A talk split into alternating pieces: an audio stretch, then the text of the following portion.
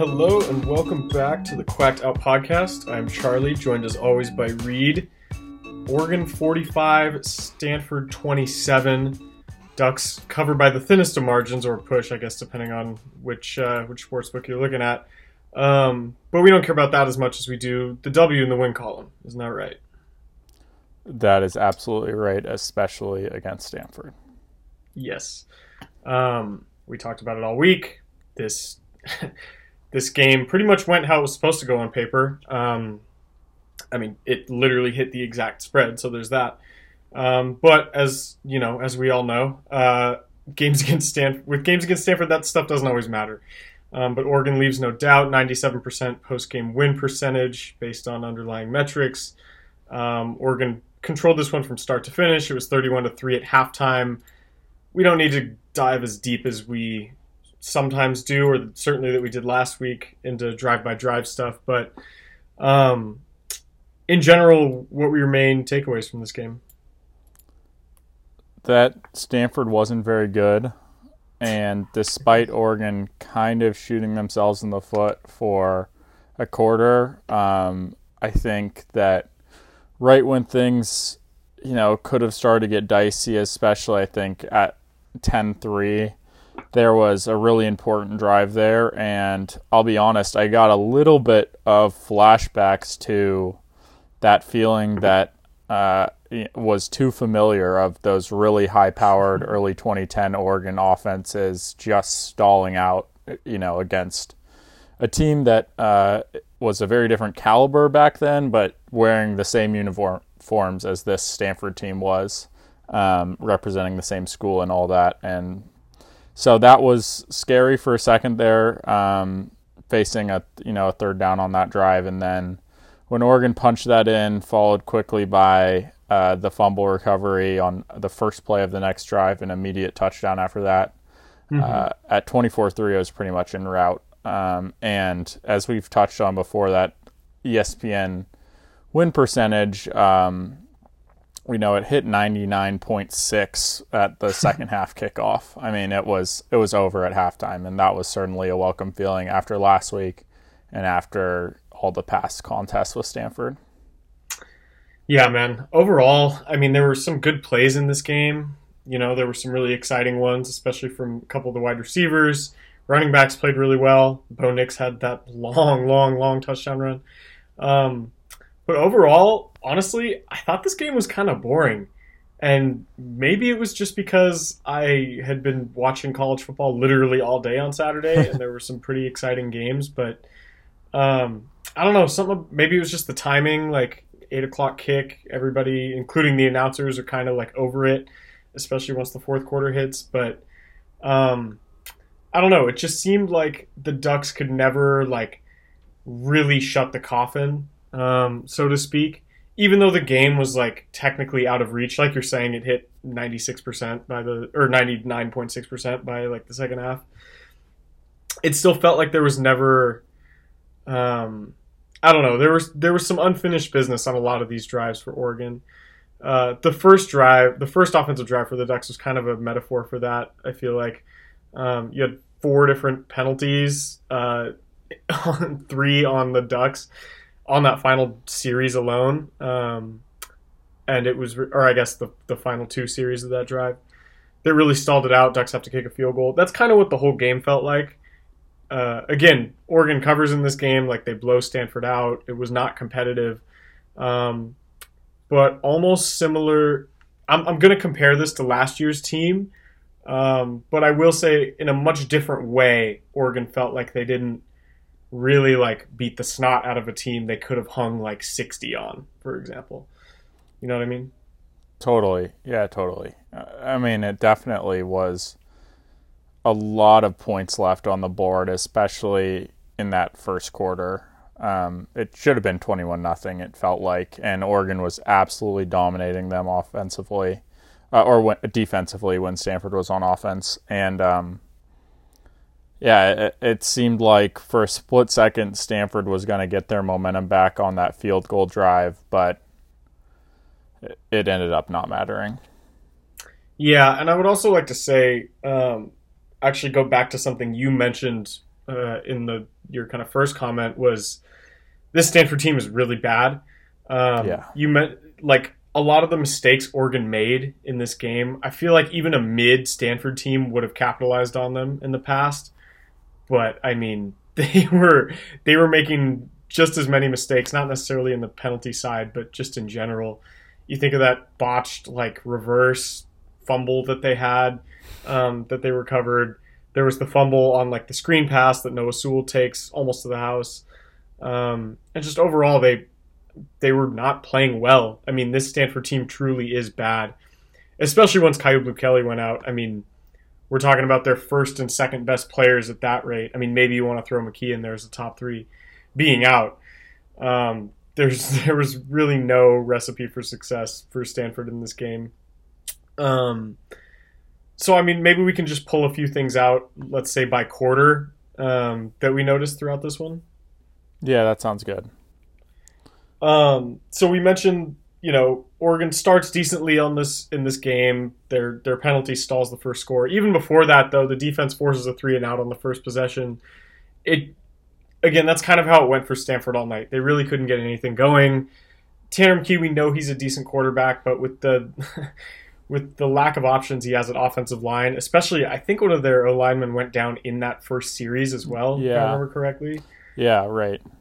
And the Yeah, slow mesh really favor. doesn't do them any favors in terms of No, a team that can't block that well and asking them to to stick with it for an extra three seconds or whatever. Um, yeah, you know, Oregon definitely did their job defensively early on. Um, you talked about that first drive where Oregon has to settle for a field goal. Again, that's you know the red zone scoring issues have popped up already. This was a little bit of a unique circumstance because of the penalty. Uh, Not as much just you know an, an error in terms of play calling necessarily, but still, I mean these are just points left on the board that you can't have against good teams. Like, and it was true on the second drive as well. It, you get to a third and three at the Stanford thirty-one, and there's a holding call. Um, Yeah. uh, on a play that w- was going to result in a first down. And, you know, you'd think based on how Oregon was moving the ball on a play per play basis, they should just be rolling through and, you know, scoring touchdown after touchdown after touchdown like they were against BYU. And that didn't really happen. Um, but of course, the last play of the quarter kind of saved face a bit. Um, you know, there was the screen pass right snapped at the very last second of the quarter that maybe Stanford didn't think you know the play was going to get off, and Chase Cota takes it for 49 yards for a touchdown, his first score in Autzen, which is of course a cool moment given his family history there, and that turns it. You know, if that if it wasn't for that play, it would have been a three nothing first quarter for Oregon, uh, and that would have been really you know a lot of points left on the board. Yeah, I agree. Um, even before that, the Ducks had a drive stall out. I like the quick kick. Uh, I'm a big fan of that strategy. Yeah, I like Um, that too. We also have to shout out Cam Lewis for even getting it to 3 0. He hasn't missed anything he's kicked so far this season.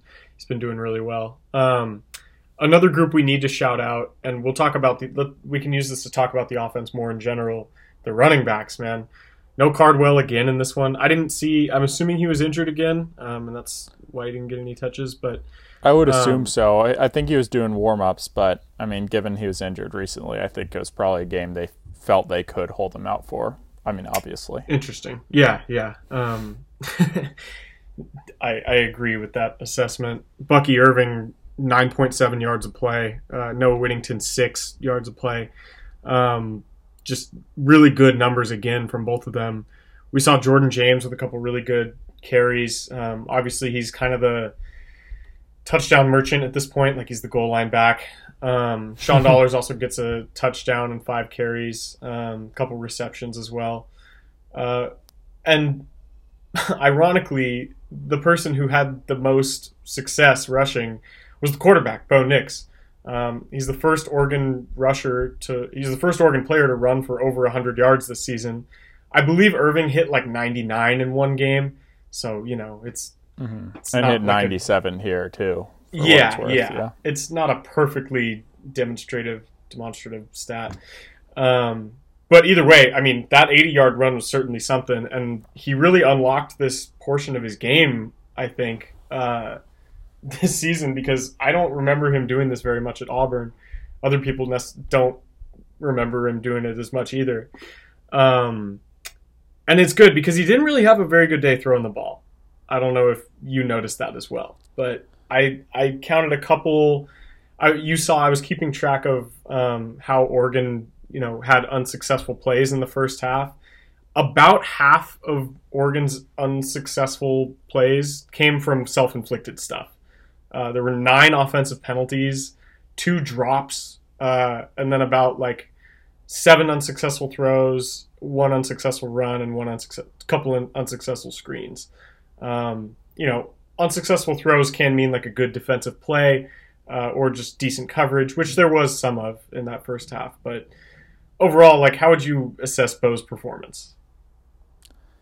There were a few of those questionable passes for sure. One especially, I think, a deep shot um, when Oregon was backed up in its own territory that mm-hmm. Kyu Blu Kelly got his hands on, and that should have been a pick. I think yeah. there was another shot or two into double coverage that were pretty questionable as well.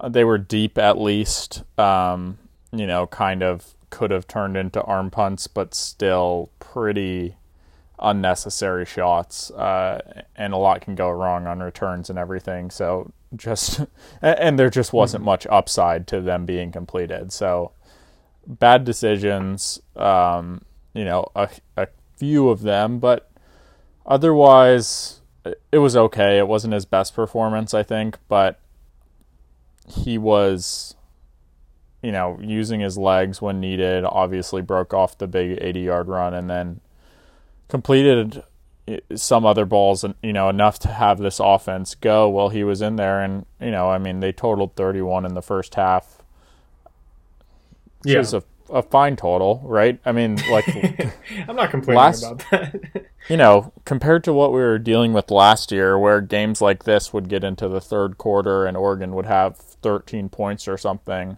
mm-hmm. like, I mean, the 31, yeah, seven of it comes from defensive, but even 24 points, if you're doing that, you know, and you're able to do that in each half, Stanford's not putting up 48 on you in a game under no. any circumstance. So it's good enough in that regard.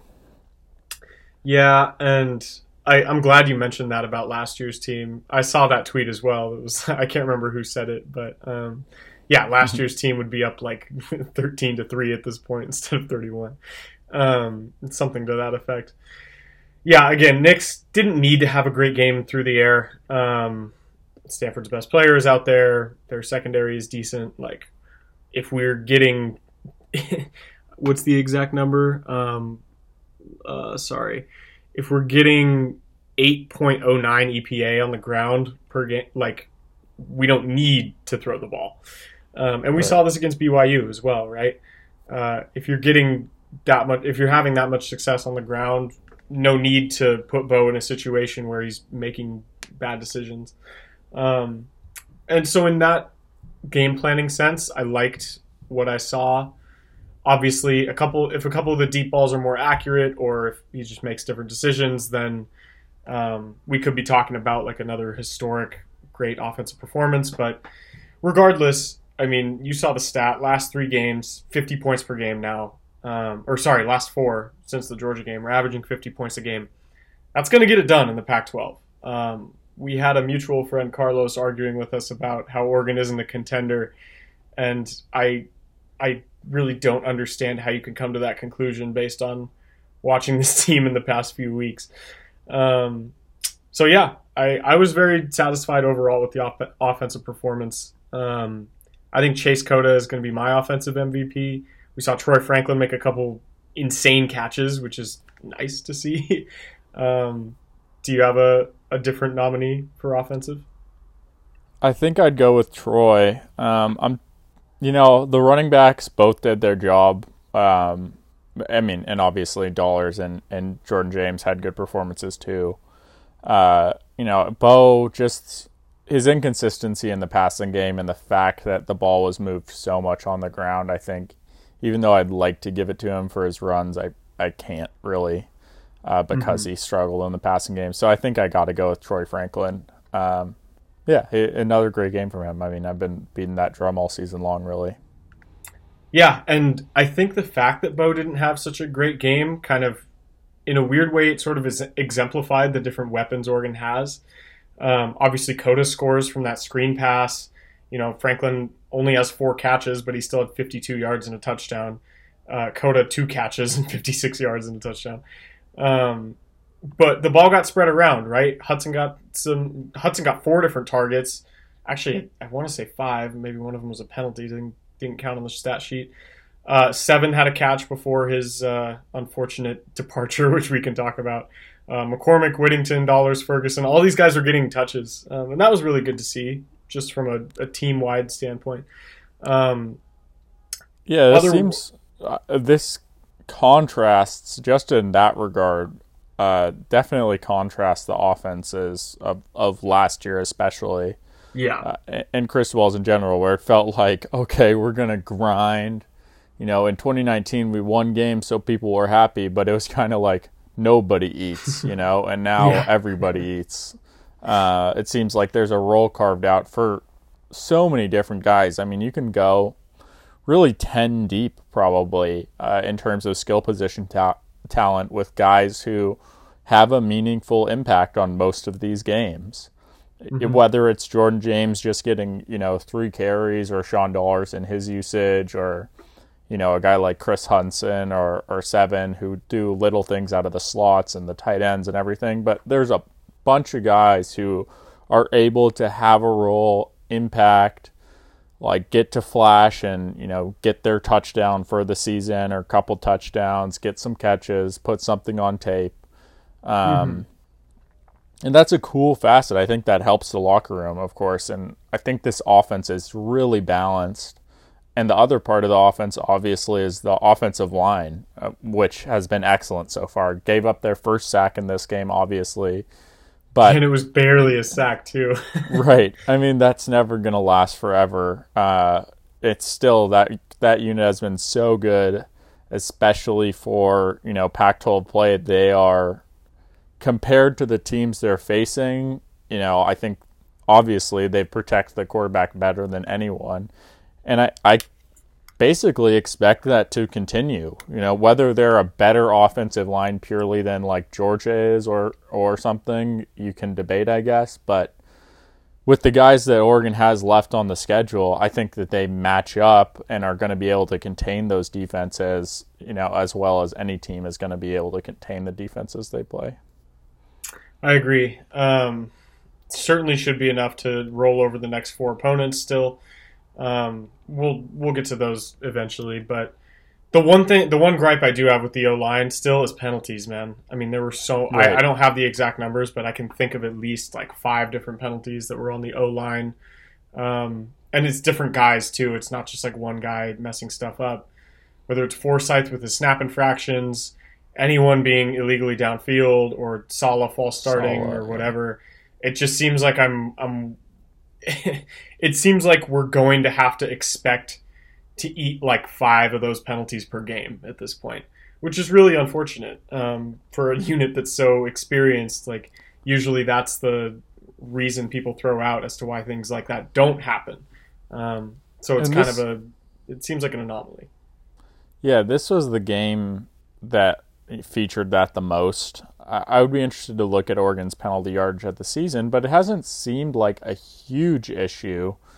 Uh, I think you're right that you know that offensive line, especially maybe, you know whether that number is five or closer to like three penalties a game that they've been getting. I'm not sure, but whatever it is, it's been you know not ideal, but maybe a little more bearable. But in this game, the total team was 135 yards gave up in penalties. I mean, yeah. that's really going to be tough to overcome in a competitive game. And I know some people, you know, want to say, "Oh, well, to you know, give up 135 in penalties and still cover is impressive." And I hear that, I guess, but I mean, this Stanford team's not good, you know, and honestly, no, I, when you start turning things like 135 yards and penalties into a positive, it's tough to uh, tough to feel like that's an objective statement. yeah, uh, 13 penalties is Oregon's most since they played Arizona in 2017. Um, ironically, that was a game with a similar score line for Oregon still winning. Um, but either way, that's never something you need to see. That was a Willie Taggart team, by the way, giving up that many penalties. So, um, yeah, man, overall, kind of a sloppy game by both teams. I think I learned more about Stanford being bad than Oregon being good in this game. I mean, they just couldn't get anything going until like the second half uh, against some backups. So, um, do I'm you trying have a to think defensive of, MVP? Yeah, defensive MVP.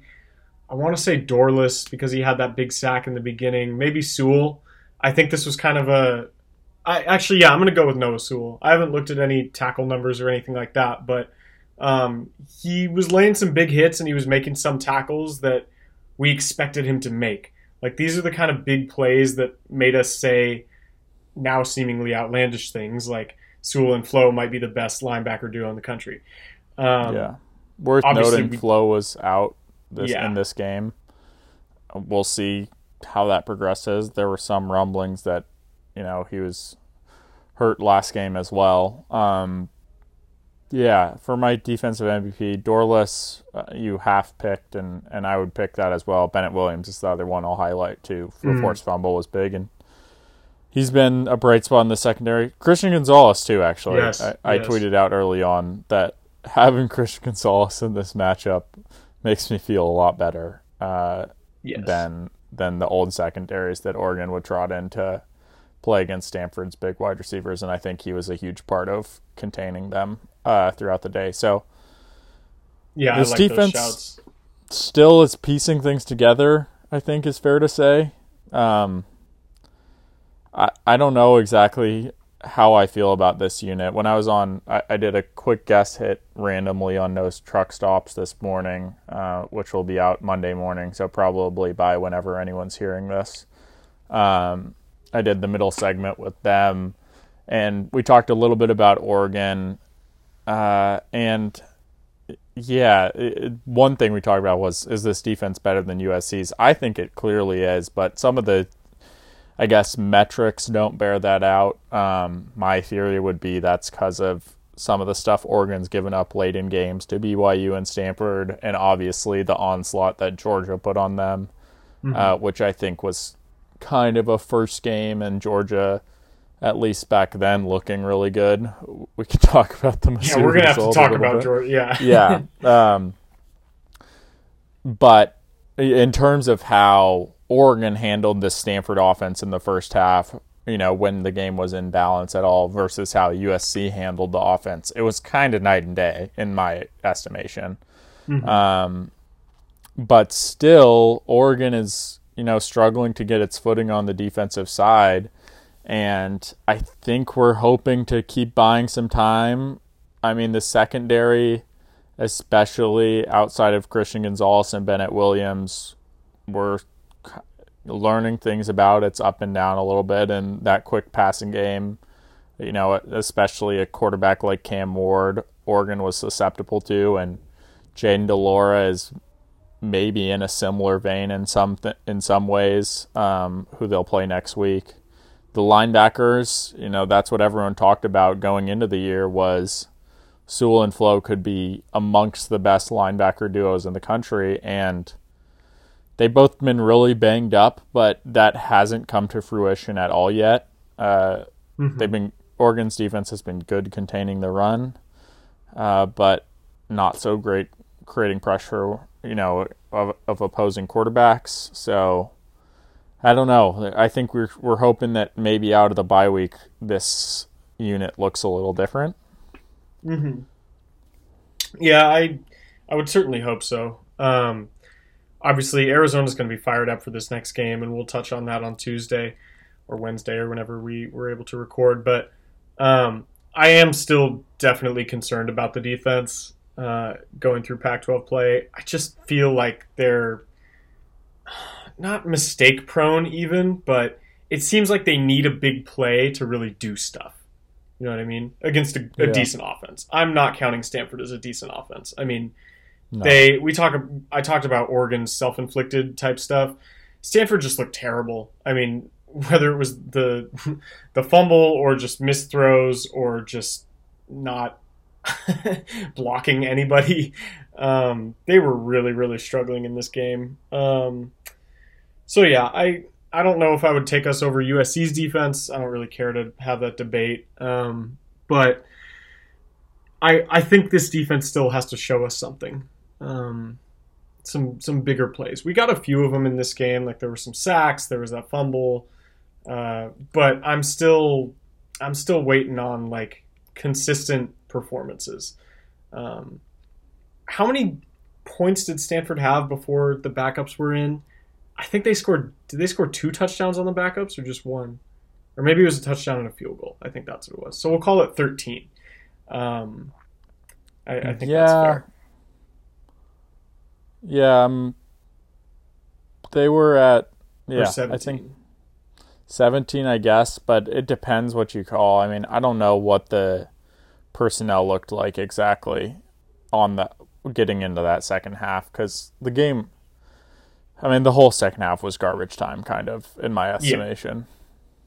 Yeah, that's a good way to put it. I will say uh, their running back, the Lake Oswego kid, Casey Filkins, he was really good. I thought um, he's a solid runner. They just have no offensive line, and like you said, the the scheme that they're running just doesn't fit their personnel um, like at all. It's So- strange. Yeah, I'm sure they'll pluck a couple. Well, actually, I'm not sure they'll pluck a couple conference wins. I can't jump the gun on saying that. They don't play Colorado. Um, and they, yeah, wow. I'm looking at the rest of their schedule. ASU is looking at their their best shot for a win for the rest of the Yeah. season. They got two out of conference games left at Notre Dame and hosting BYU. I got to think both of those will be losses. Yeah, man, I'm not really Yeah. seeing a path to a lot of success for Stanford for the Yeah, rest even of the the. Cal game, I think, is what was once maybe a toss up earlier in the season feels pretty decidedly in Cal's advantage. I mean, I think there's a prayer uh, in that game. You know, I think that there's a 25% Historically, it's a chance or weird matchup. something, and it's a weird Yeah. rivalry matchup, and I'm sure Stanford will, you know, circle the wagons for that. But outside of that in the Arizona State game, I don't really see it. it's tough missing both Colorado and Arizona from from the South part of your schedule. Yeah. Uh, the projected two worst teams in the conference to start the season. But um, all right, man, let's wrap up a couple topics from this game so we can talk about kind of where Oregon situates themselves within the conference right now. Um, these penalties, I know we talked about, but I I could not help but feel that some of these penalties were a little bit biased. The seven McGee ejection, especially. I mean, I'm assuming you've seen the video. I'm assuming a lot of our listeners have too, um, of what actually happened down there. Seven tweeted out an apology during the game, which I thought was kind of funny. Um, that he was very sorry for hitting the guy or whatever. But I honestly, it's it's pretty weak stuff to me. Um, I think the Stanford player like stealing Bo Nix's helmet and trying to like throw it downfield is a little more egregious than like mutual pushing. Um, yeah. I. I, I don't know if you have any comment on that at all, but that part just I- really pissed me off.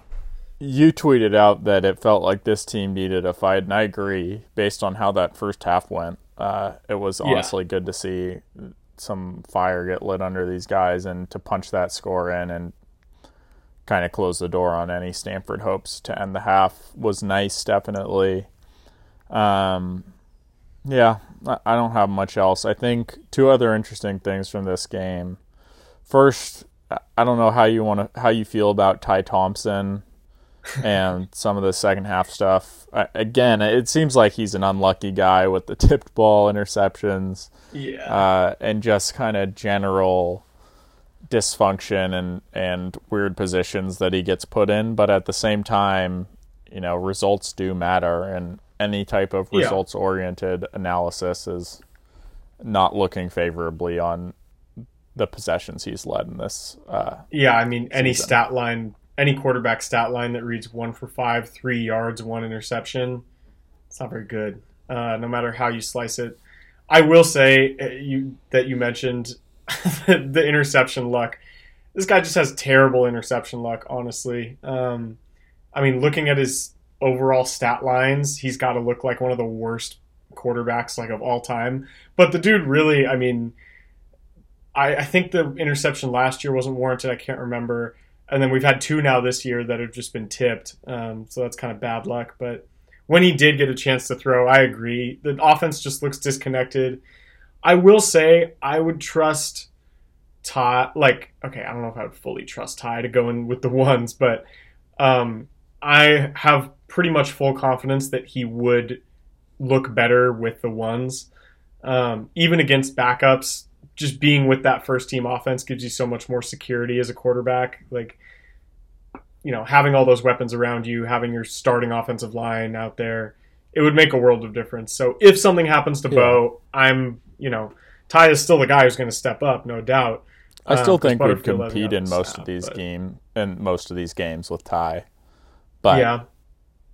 I don't think we win the Washington State game based on how it played out. Oh, not at I all. Mean, no. With how close it was, and I think a lot of these games versus the harder games left on the schedule, you know, would look like pretty pure toss ups with with Ty or uh, you know seven point spreads against Oregon. Yeah, yeah. So I can't say I'm super confident, but I mean, a lot of people love to throw out narratives and stuff about this. I'm not really concerned with that. Like, in all, we've seen very little from Ty still. Um, and yeah, sure, he hasn't looked great in those small sample sizes. And I'm not saying, I'm not defending him or anything. Like, he does need to play better. Uh, but, I mean, who cares if your backup quarterback doesn't play that well? Um, you know, that that's not really something I'm interested in drawing a lot of conclusions from. So, yeah. Anything else from this game? Last thing I wanted to briefly mention: How do you feel about shout? No players dancing during shout. I mean, I I'm kind of an opponent of that. Honestly, let the kids have fun. Come on, this is sports. Like the entire stadium is shouting, and the stu- and the uh, the the players just have to stand there on the sidelines. Like, it's kind of awkward. I I get it if you're not like winning or if it's a close game, maybe you don't want to shout. You talked you've talked about the nervous shout before. It can be pretty awkward. I I would rather let them dance, but I mean, I get why they're they're not allowed to.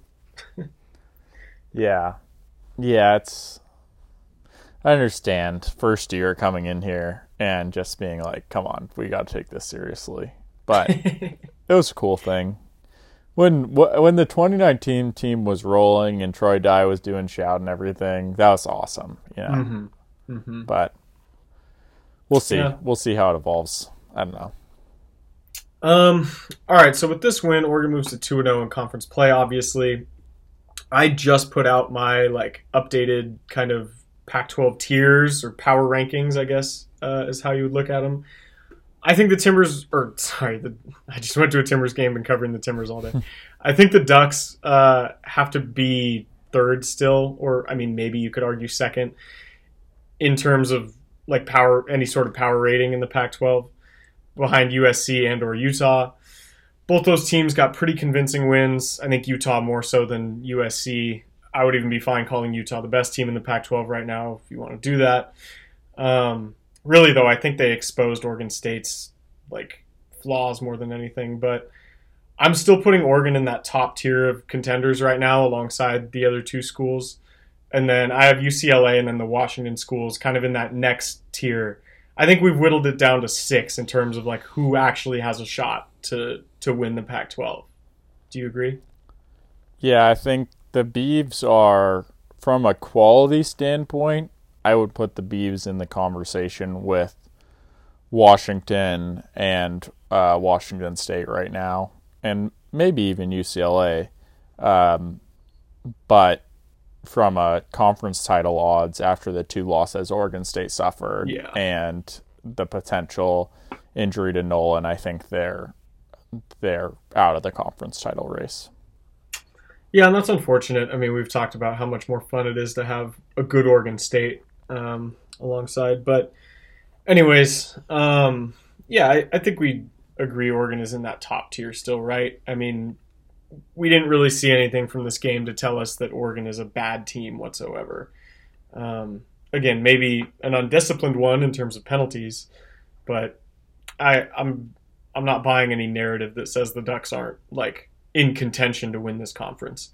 Um, I mean, when Bo is on like he was against Wazoo, he is arguably the best quarterback in this league. Um, I mean, you know, Caleb Williams is obviously a good quarterback, and so is Cam Rising, but Bo's got the arm talent. Um, and most of the time he has the right reads and decision making. So, anyways, again, when Oregon has a 99th percentile rush success rate, you don't really need to worry about how how you're throwing the ball. So, um, the rest of this conference, we can fly around some other results. Um, Cal loses on the road to Wazoo in a game I was excited about, and then I started watching it and was reminded how bad Cal can actually be. Um, I left them out of that kind of contender thing uh, on my second go round because of how, I mean, it looked like they were just back to their regular selves against Wazoo. It seems yeah. like that that offensive flurry against Arizona was not really, you know, that's not sustainable. Is what it's looking like. Yep, I think Arizona's defense is bad. Uh, they looked bad against Colorado, given yes. how bad Colorado's offense is, and and I think you probably saw that Colorado ended up firing Carl, Karl Dorrell. Yeah, I wanted to ask you about that. Um, do you think it's a little premature at all? I mean, I know his buyout no. significantly shrinks towards the end of the season. Um, I mean, for buyout, if you want to talk about like the timing in terms of a buyout, I don't know how much money Colorado's working with for a new head coach. So if that's important, like I understand waiting, but in terms of knowing that uh, there's nothing left to see in you know about Karl Dorrell's tenure, I think that you should have been pretty certain you were firing him, whether you wanted to do it now or at the end of the year. That's fair. Um, he still managed to screw up our picks, though, of course, covering against Arizona. I believe they covered in that game. Uh, I don't have the exact number in front of me, actually, but I'm not sure they did. I think oh. Arizona was uh, was favored by 18. Is what it looks like. It closed out at least. Oh, okay. Well, they won by 23. All right, perfect. So yeah, you're right. They did cover. Thank God. For some reason, I thought differently. Um. Anyways, yeah, Cal looked bad. Wazoo looked decent. Um, Utah beat the crap out of Oregon State. That was a tough game to watch, but they genuinely did look like the much better team in that game. Uh, Clark Benefited, Phillips getting three picks. Yeah, benefit from some turnovers definitely, uh, which I think to me that my takeaway from this game is okay, Oregon State's offense really isn't that good. Their passing attack like just isn't good at all. Uh, and their rushing attack, I think a lot of people went into this year assuming that, hey, you know, Oregon State always has a good running game. We don't even need to talk about the guys that they lost. And it looks like those guys actually do matter. I, I think long term, Oregon State's going to be able to get back to their identity on offense. But this year, they look like more of a defensive team, honestly which is interesting uh, given what they did to USC. And they competed at times in this Utah game, but I think those turnovers were just backbreakers. Um, and yeah, I came away impressed with Utah's ability to take advantage of Oregon State's mistakes, uh, and especially with you know Clark Phillips looking like the best defensive player in the conference. But mm-hmm. I did I wasn't completely convinced that Utah is, you know, far and away the class of the conference as much as I might have thought if you had just told me that the score is 42 to 16 without me watching the game. Yeah, that, that's fair, I guess. Uh, speaking of USC, who you mentioned, um, not a super convincing win against Arizona State. In a lot of ways, similar to the Oregon game, it was like – USC just kind of let them hang around for a while. Uh, extremely similar score line. USC doesn't end up covering the 25 and a half, um, which you got right. You picked Arizona State. did you were you able to have a second screen for that game? Did you watch any of it? Like, mm-hmm. yeah, yeah, I was watching. Um, USC's defense isn't very good, right? I mean, nah. we kind of knew that, but. Uh, yeah, I mean, we're talking about an Arizona State team who had six rushing yards the week before.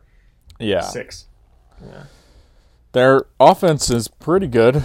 Um, yes. But. Arizona State's defense isn't very good either. So I don't know. This USC Washington State game is definitely going to be interesting coming up.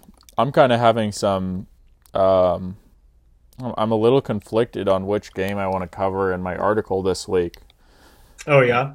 Yeah, because well, because obviously, so maybe you can help me on this a little bit. So mm-hmm. next week, uh, you know, there are these. I'm I'm pretty much between Utah, UCLA, Oregon, Arizona, and Washington, USC. Mm-hmm. But part of the you know elephant in the room is that is it Wazoo weeks, USC? Yeah, Wazoo USC. Yeah. Okay. Um, in the week after next, it's USC Utah. So I'm probably going to do mm-hmm. that. Um, so in a way, I'm tempted to almost go with this Oregon Arizona game. It's only an 11 and a half point spread right now. So I might do that. But yeah, know, and Utah, there's no UCLA other like, on face is probably the best. But I talked about UCLA last week, and there's not a lot of, uh, and there's not a super sickos matchup that you can default to either. I do like that you want to spread it around though, kind of uh, game day style or like uh, TV yeah. slot style. You know, you got to save the good games um, exactly to write about those. I don't know. I think I would. I think I would still do the best matchup available, but actually, I'll also say that you won't have. Well, I think Oregon UCLA is going to stump for a pretty important game in, in the week after that one in week eight. So maybe right. you. So I don't know. Um, I mean, writing about the same team twice in a row. Yeah, that, I get how that's annoying. That's tough, man. That's a really tough yeah. decision. Shoot, you should like well, flip a coin between those top two. The issue is there just aren't that many games to choose from if you're doing in the same conference. You know, there's only six games every week, so yeah. if you have two or three clunkers, you're uh, you're bound to do some repeating. But I'll figure it out. Um, what other? No, there weren't other any other. Oh, Washington UCLA. Yeah, of course. I was gonna say yeah, that yeah. One. yeah, that was probably the biggest result from the weekend. What did what was yeah, your read on a, that game? That was a lovely game to watch. Um, I I really enjoyed this game because it confirmed a lot of the biases I had against UW. Um, I mean, our preview heading in was that neither of these teams have really played anybody. The one decent team UCLA played was South Al, and they probably should have lost that game. Um, Michael Penix, I was told, was like the best quarterback in the Pac-12. I don't know when, like, I guess we decided to crown in that against Michigan State, who had like the worst pass defense in the entire country last season. Um, so I mean, we as Pac-12 fans, you know, we got to do a better job vetting these kind of statements. Like, I understand he was leading it in this stat and that stat and whatever, but I mean, this was a three-point spread for a reason. And what I really got out of this game more than anything is that DTR is just so much fun to watch. Whether he's doing something terrible for his team or really, really good for his team, like he's as close as it gets to like must watch football outside the, the contenders at this point. Um, so I was happy for UCLA, man. I mean, they looked really good. Jake Bobo looks like a legit threat. I think that's his name, right? Jake. Um, obviously, Zach Charbonnet is really good. Yeah, I was super impressed with UCLA. UW very clearly has some defensive problems they got to patch up, but their offense didn't look great either. I mean, they padded the they got 16 fourth quarter points in what was essentially garbage time already. Like I believe UCLA had like uh, I can't remember what the halftime score was, but it wasn't necessarily close. Or let's see, it was uh, 26 to 10 at halftime. And it yeah. didn't even really feel that close either. It, the um, UCLA had a chance to go up 29-10 and, and, went for it on a fourth down that I thought right. was kind of questionable to end the half to, to put it to three scores. I thought that was, I mean, Chip loves to roll the dice, but I thought that was a stretch too far, maybe. Dude, Penix, the stat padding here is absolutely insane. Do you know what his final line was? I don't know if you're looking at it. 345 uh, no. yards and four touchdowns. Jesus. That that sounds like a good game, but anyone who watched it will tell you that he did not play well. Um, mm-hmm. He had a couple boneheaded interceptions and Yeah. they're yeah. I was not impressed with UW. Uh, more than anything, they just can't run the ball. Uh, and Yeah, I don't know if it ended up uh, if UCLA who they ended up starting in this game, but going into the week they had a lot of injuries on their defensive tackles, and people were talking about them starting or playing significant time uh, for a walk on at defensive tackle. I mean, it should have been an opportunity for Washington to just pound the ball a little bit, you know, at least have that balance to their offense, and they weren't able to get anything on the ground. Um, I, I still think that, you know, I'm not overreacting too far the other way, but I just would. I- I feel honestly, I, I mean, I feel a little vindicated in some of the things I wrote in my preview of the game because ju- just the fact that we don't know as much as we think about these two teams, and that you know Washington is still a first-year staff going on the road against a UCLA team that they haven't even you know, regardless of how good Michigan State is, it was a game that UW had to prepare for and mm-hmm. get up for and had circled. You know, they were number 11 when they came in. Everyone cared about that game. It took a lot of attention all the UCLA players, you know, and staff and everything, yeah, you go out and try each week, but they've been, you know, sleepwalking and just trying to simulate ahead pretty much to this game.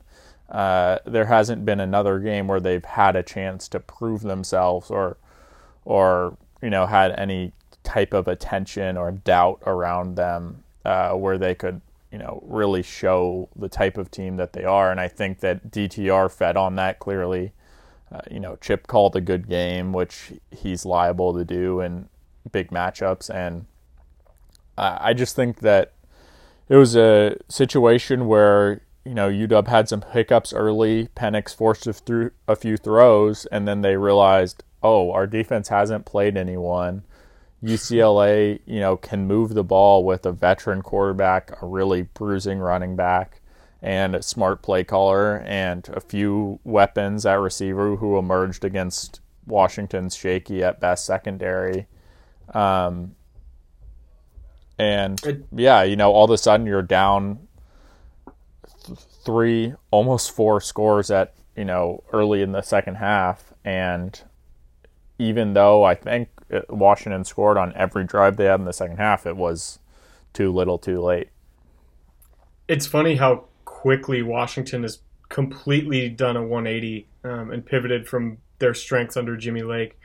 Like they, their secondary used to be their really, really great asset last season, and now we're talking Yeah. about like their high flying offense just couldn't get the wheels turning and everything. Like especially on the ground, which was like their, you know, that's what they at least tried to do under Lake last season with John Donovan. I can't say they were successful at it, but anyways, uh, UW's got a real interesting game. I, I don't know if you noticed this in the schedule, but um, all four Pacific Northwest teams are traveling uh, south for away games this week. Um, And the only other game is Utah UCLA. Yeah. So Washington at Arizona State, and obviously we'll we'll cover these actually in depth um, in the midweek show. But Washington is at Arizona State. That'll be their toughest road environment yet. We'll see if their road woes like travel with them. Other than that, I mean, I'm looking at UW's schedule. We're talking about road games at ASU, Cal, or and Oregon before the Apple Cup.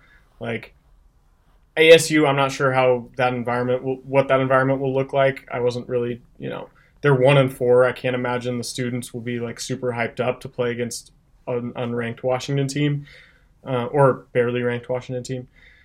Uh, and then they play, you know, at Cal is never a tough environment at all. So, I mean, there's a very high chance that by the time they roll into Autzen, they won't have experienced an actual, like, dangerous road environment in terms of Yeah. fan engagement and noise and, you know, all the things that typically come with, with a tough road environment. Yeah, Um, Arizona State, interestingly, is. I will say about that USC game, they didn't look like they had fully hit quit watch yet, which is surprising for a team that I think, you know, their bowl hopes are pretty much dead at this point. Um, but they fought in that USC game, and I expect them to, at least you know fight for a while against Washington. Whether Washington's able to kind of slam the door and put that game away early or not, uh, I think that Arizona State will has the potential to score some points and hang around. Yeah, I'm really excited for the entire slate this week. Um, the game you mentioned, I mean the even Oregon State Stanford, like that's one I'm going to be keeping an eye on. Um, it's the 8 p.m. kick this week, just to see like how much Oregon State's problems really travel with them, because there's no reason that you should be intimidated by going to Stanford um, at this point in the season. So if they can't like shut the door on that matchup, I'm really skeptical. They're only six and a half point favorites in that game right now, which is kind of yeah. crazy. Um, and then obviously Utah UCLA is the big one. That's that's going to be a great game. Um, all right, man. Uh, we both went three and two on our picks this week, so you're up to a pretty steady. You're at twenty and twelve overall this season on your picks. I'm stuck at 500, 16 and 16. Um, but I'm not won, complaining. I heard you won the uh, no truck no truck stops betting bonanza this week though. Oh really? I didn't yeah. even know that myself. Um, dude, to be honest, with those picks, like these picks, I'll actually think about beforehand and like maybe pull up some stats and do a little bit of research. When I'm doing the no truck stops like Google form, I literally just guess. Like I'm just I'm just throwing stuff. You're um, you were six and zero oh on the week whew, in that sweet. one. Dude, I needed I needed it too because you know what? I had the worst record of anyone who filled out the thing throughout like the first four weeks. Oh my um, god! Yeah, so I needed to bounce back, but um, that's good to know. I guess. I guess I'll get that shout out.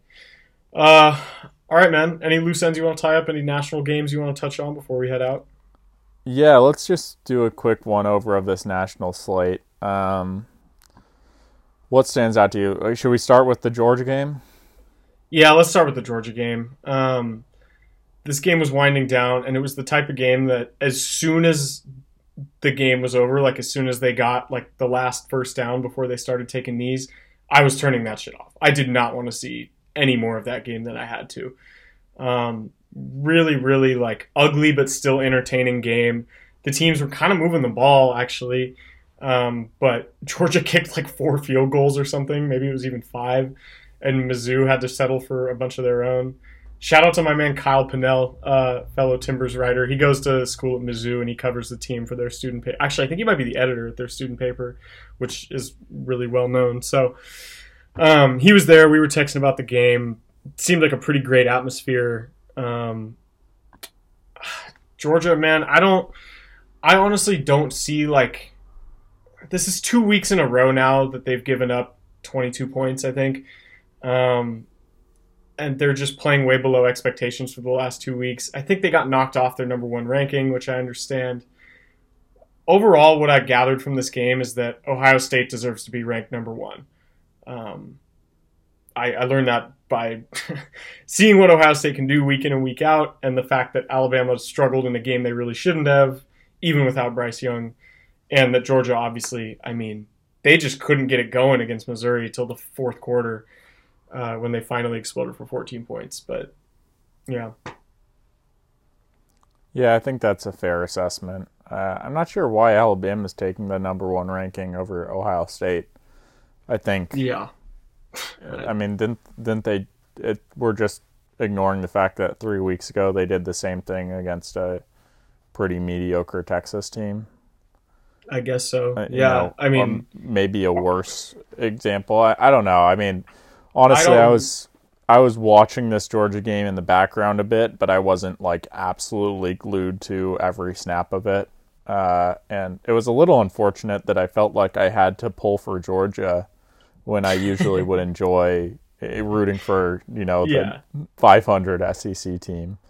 Um, but yeah, I don't I don't know. It doesn't worry me that much long term, but it's a little weird when we thought Georgia's identity through, you know, 3 weeks and even after the Kent State game honestly was that they could still just roll through any team that wasn't like borderline elite. It looks like Georgia actually only dropped to 2 as well. I mean, right. that's kind of disrespectful to Ohio State. I guess the only argument against it is that they haven't played anybody.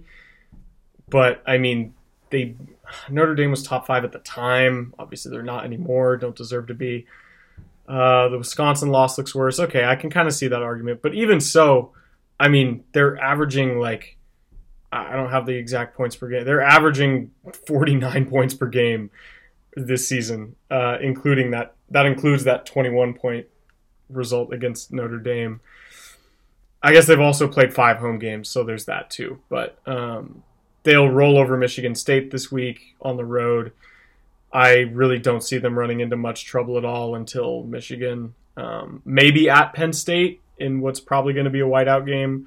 But I mean, how many times have we said that, and then Ohio State just goes in and like rolls over them? So we'll see. But True. I still think Ohio every- State should be number one. You know, every fourth time or something, Penn State pulls off the upset. It feels like, yeah. but the other three, Ohio State rolls by like twenty. So we'll see how we'll see how it works out. Yeah, Um, man. I'm still going to was there stump that like A&M and Arkansas should have never been ranked at any point this season.